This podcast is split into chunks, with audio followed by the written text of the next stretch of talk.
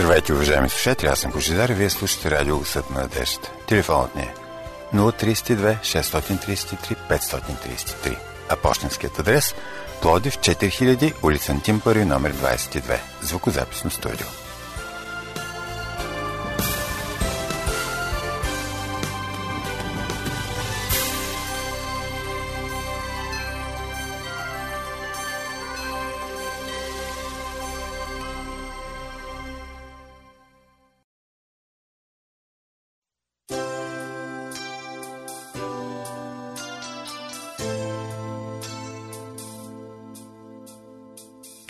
Тръгнали сме на някъде. Бавно вървим и мислим. Ще си подадем ли ръка? Ще си помагаме ли? Да посрещаме проблемите заедно. Да се радваме на зората заедно. Да вървим към кръста заедно. Уважаеми слушатели, започва нашето предаване заедно. Останете с нас.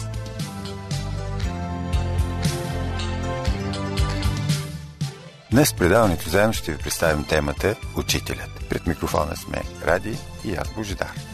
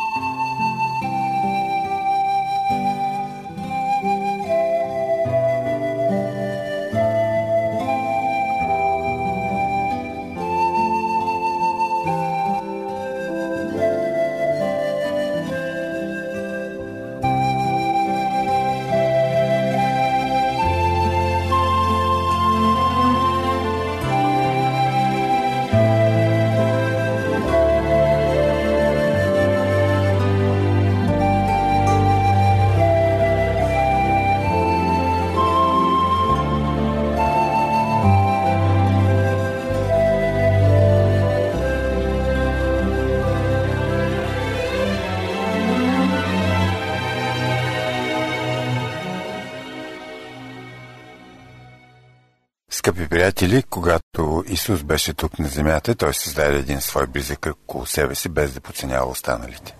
Този близък кръг нарече ученици, свои ученици. Това веднага ни навежда на факта, че тези хора са били негови верни последователи, негови съмишленици, хора, които винаги са били готови да се съобразяват с неговата воля, идеи, действия, задачи, без естествено да се превръщат в някакви роботи и да вземат решения против свободната си воля. Методичният подход на Исус понякога е доста интересен. Ще се спрем на един факт. Той сравнява учениците си с три животни. Матей 10 глава 16 стих гласи Ето, аз ви изпращам като овце между вълци и така бъдете разумни като змиите и незлобливи като гълъбите. Тук наистина можем да възкликнем. Три в едно. Неочаквано добра комбинация. Тези три животни нямат нищо общо помежду си, но Исус ги събира на едно място, за да опише как трябва да изглеждат неговите ученици – Овцата е домашно животно, змията е диво животно, което пълзи по земята в пръста, гълъбът – птица, лети на високо. Нека да видим как от тези три различни животни, които нямат никакъв съвместен живот, се получава облика на Христовия ученик трябва да разделим текста на две. Първата част Исус говори за това, че праща своите ученици и ги сравнява с овце. Във втората част той им казва какви трябва да бъдат там, където ги е изпратил. Ще разгледаме, скъпи приятели, два аспекта на ученичеството, представени в този текст. Да се спрем в началото на израза «Ето, аз ви изпращам като овце посред вълци». Първото нещо, което трябва да отбележим тук е, че учениците са изпратени от Исус. Всеки един ученик трябва да живее с мисълта за мисия, за това, че не е случайно там, където се намира. Каква е нашата най-важна задача в този свят? Не да се образоваме, да си намерим добра работа, да си построим къща, да развием бизнес, да си спечелим позиции в обществото. Това всеки по един или друг начин го прави и наистина е от значение за нас.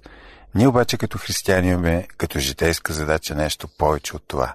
И това повече е записано в Евангелието на Матей 10 глава 5 до 8 стихове. Тези 12 души Исус изпрати им заповяда. Не отивайте при езичниците в Самарянски град, не влизайте. Но по-добре вървете при изгубените овце от Израилевия дом. И като отивате, проповядвайте, като казвате Небесното царство наближи. Болни изцелявайте, мъртви възкресявайте, прокажени очиствайте, бесове изгонвайте, даром сте приели, даром давайте.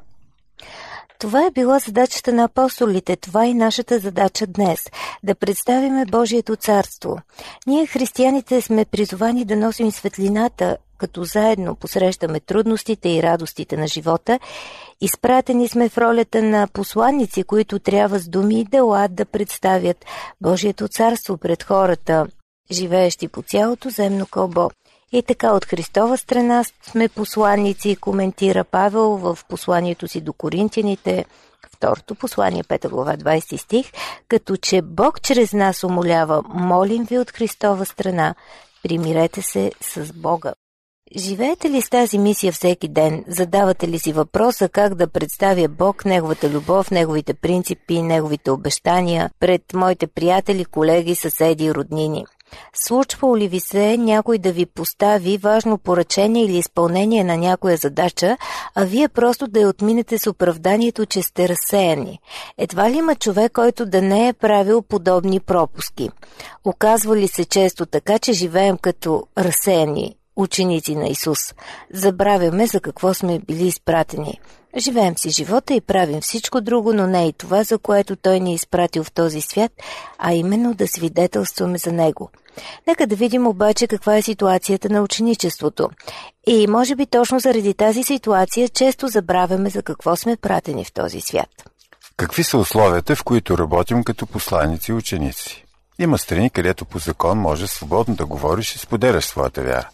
Като, например, нашата страна. Конституцията също ни гарантира религиозната свобода. Никой практически ни забранява да вярваме в своя Бог. Но ако трябва да бъдем честни, често се сблъскваме с различни проблеми от всяко естество.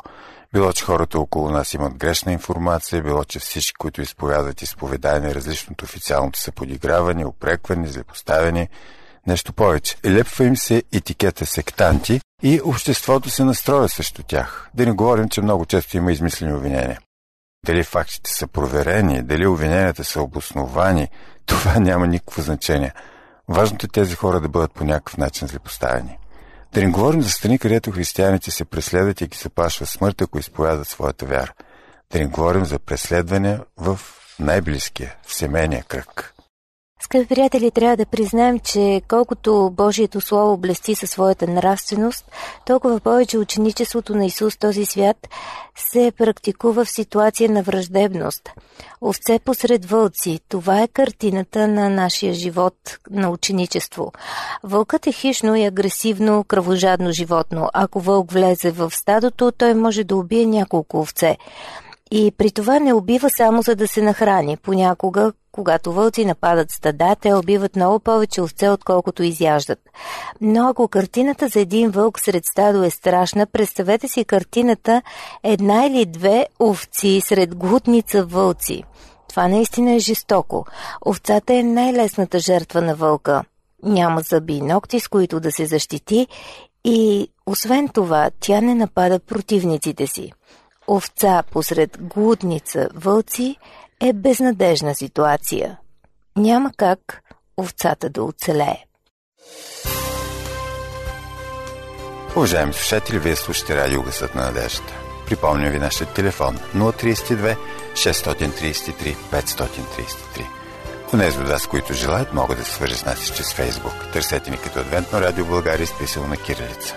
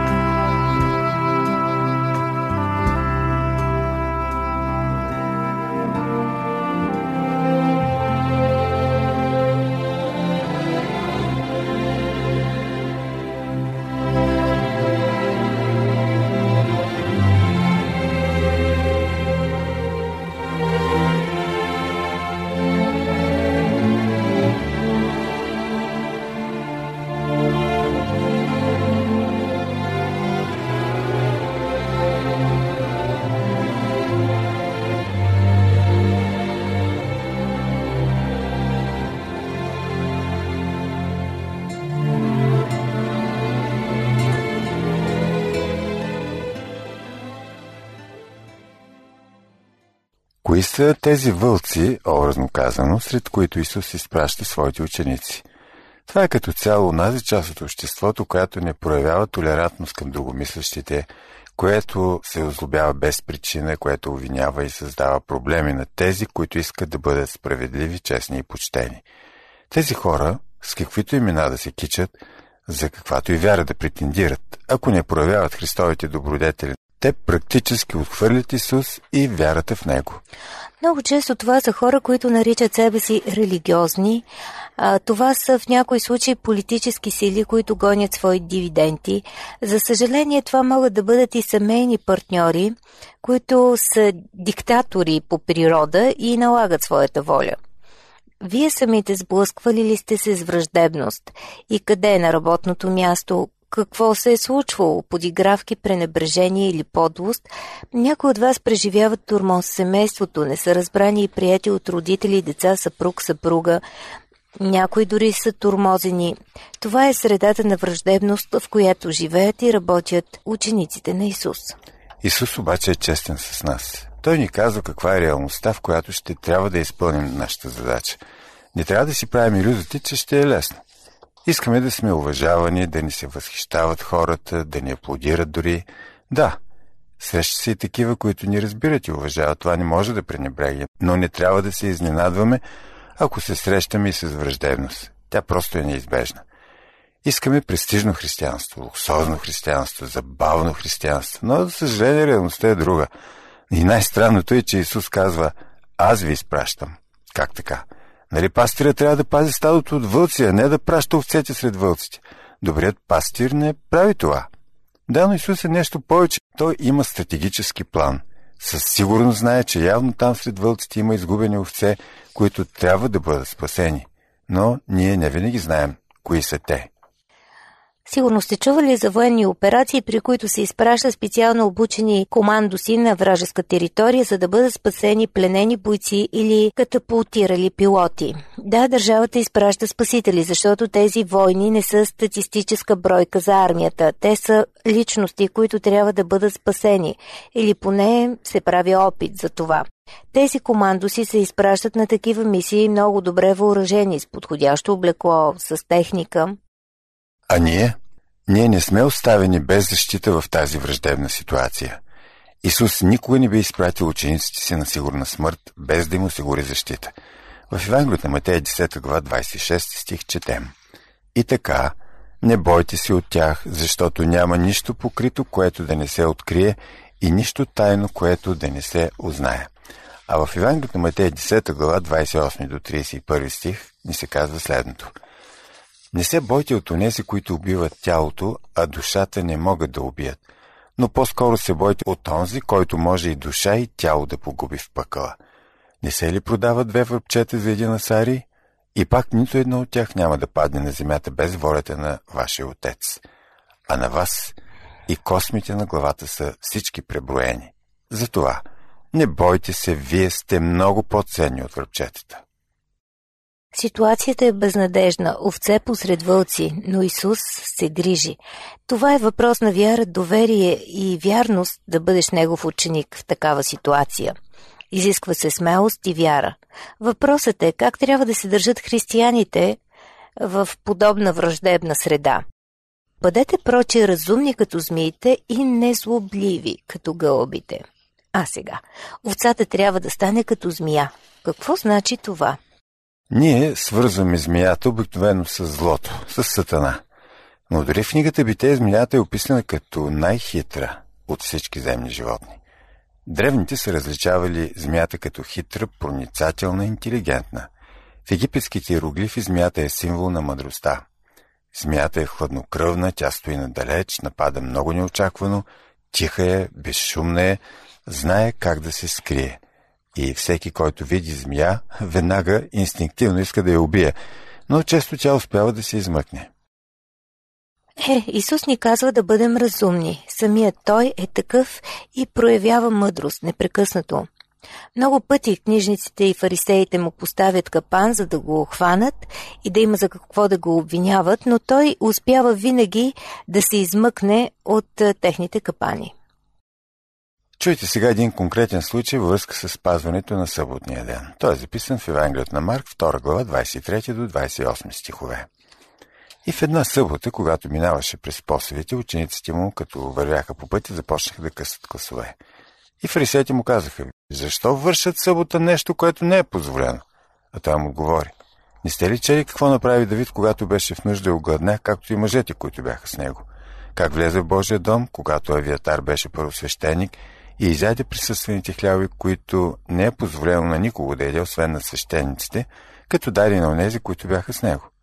И им каза, съботата е направена за човека, а не човекът за съботата. Така че човешкият син е господар и на съботата. По повод на това, което и коментираме, Павел пише в Колосяни 4 глава 5 стих Подхождайте с мъдрост в отношенията си с външните, като изкупвате благовремието. Какво означава да бъдем мъдри, интелигентни в среда, която е опасна за това да се споделят религиозни убеждения? Там, където хората не обичат Исус. Накратко можем да кажем, че това означава да не предизвикваме излишна враждебност, да не провокираме умишлена агресия. Това първо. И второ, да бъдем тактични, деликатни и дипломатични. През 1934 година в едно баварско село живело момче на име Хайнц от еврейско семейство. Било времето, в което Хитлер настроил обществото срещу евреите. Бащата на Хайнц загубил работата си като учител – Семейството му било намразено. Имало много младежки групи, които извършвали побоища над еврейските лица. На Хайнц му се било случило да бъде турмозен. Един ден обаче той усетил силата на мъдрите думи. Бил нападнат от група, която искал да го бие. Той не отвърнал с насилие. Опитал се да говори, да убеди момчетата, че няма смисъл в двете страни да прибягва до насилие. Оказа се, че успява да ги убеди и избегнал конфликта. По-късно Хайнц и семейството му успяват да избягат в Америка – ние го познаваме като Хенри Кисинджер, дипломат и Нобелов лауреат за мир. И така наистина християнин трябва да е дипломатичен, да преговаря, да умолява, да търси възможности дори в невъзможни ситуации. Това беше така втория аспект, който ни показва какво означава да бъдем мъдри и интелигентни в отношенията си. А и ето и третия аспект да бъдем прозорливи, креативни и визионери. Всъщност, ние трябва да правим мъдри планове за работата в обществото, да бъдем гъвкави и готови за промяна. Идваме до следващия съвет за нашето поведение. Да бъдем незлобиви като гълъвите. Буквално от гръцки без рок, такъв е превода. Тоест ненараняващи.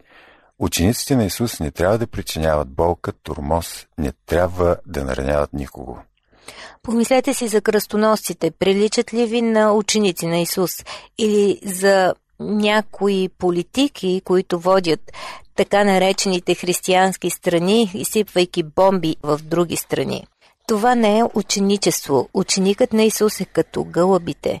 Не причинява болка и страдание, защото гълъбът е нежен. Нашето ученичество в този враждебен свят трябва да се отличава с нежност и неагресивност. Само така ще можем да се отличим от всичко останало и да направим впечатление. А ето и примерът на Исус, записан в първото Петрово послание, 2 глава, 23 стих.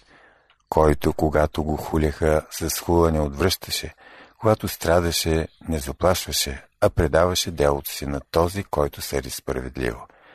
И така, уважаеми слушатели, да си ученик на Исус означава да приличаш на Него, да издигаш Него, да прославяш Него.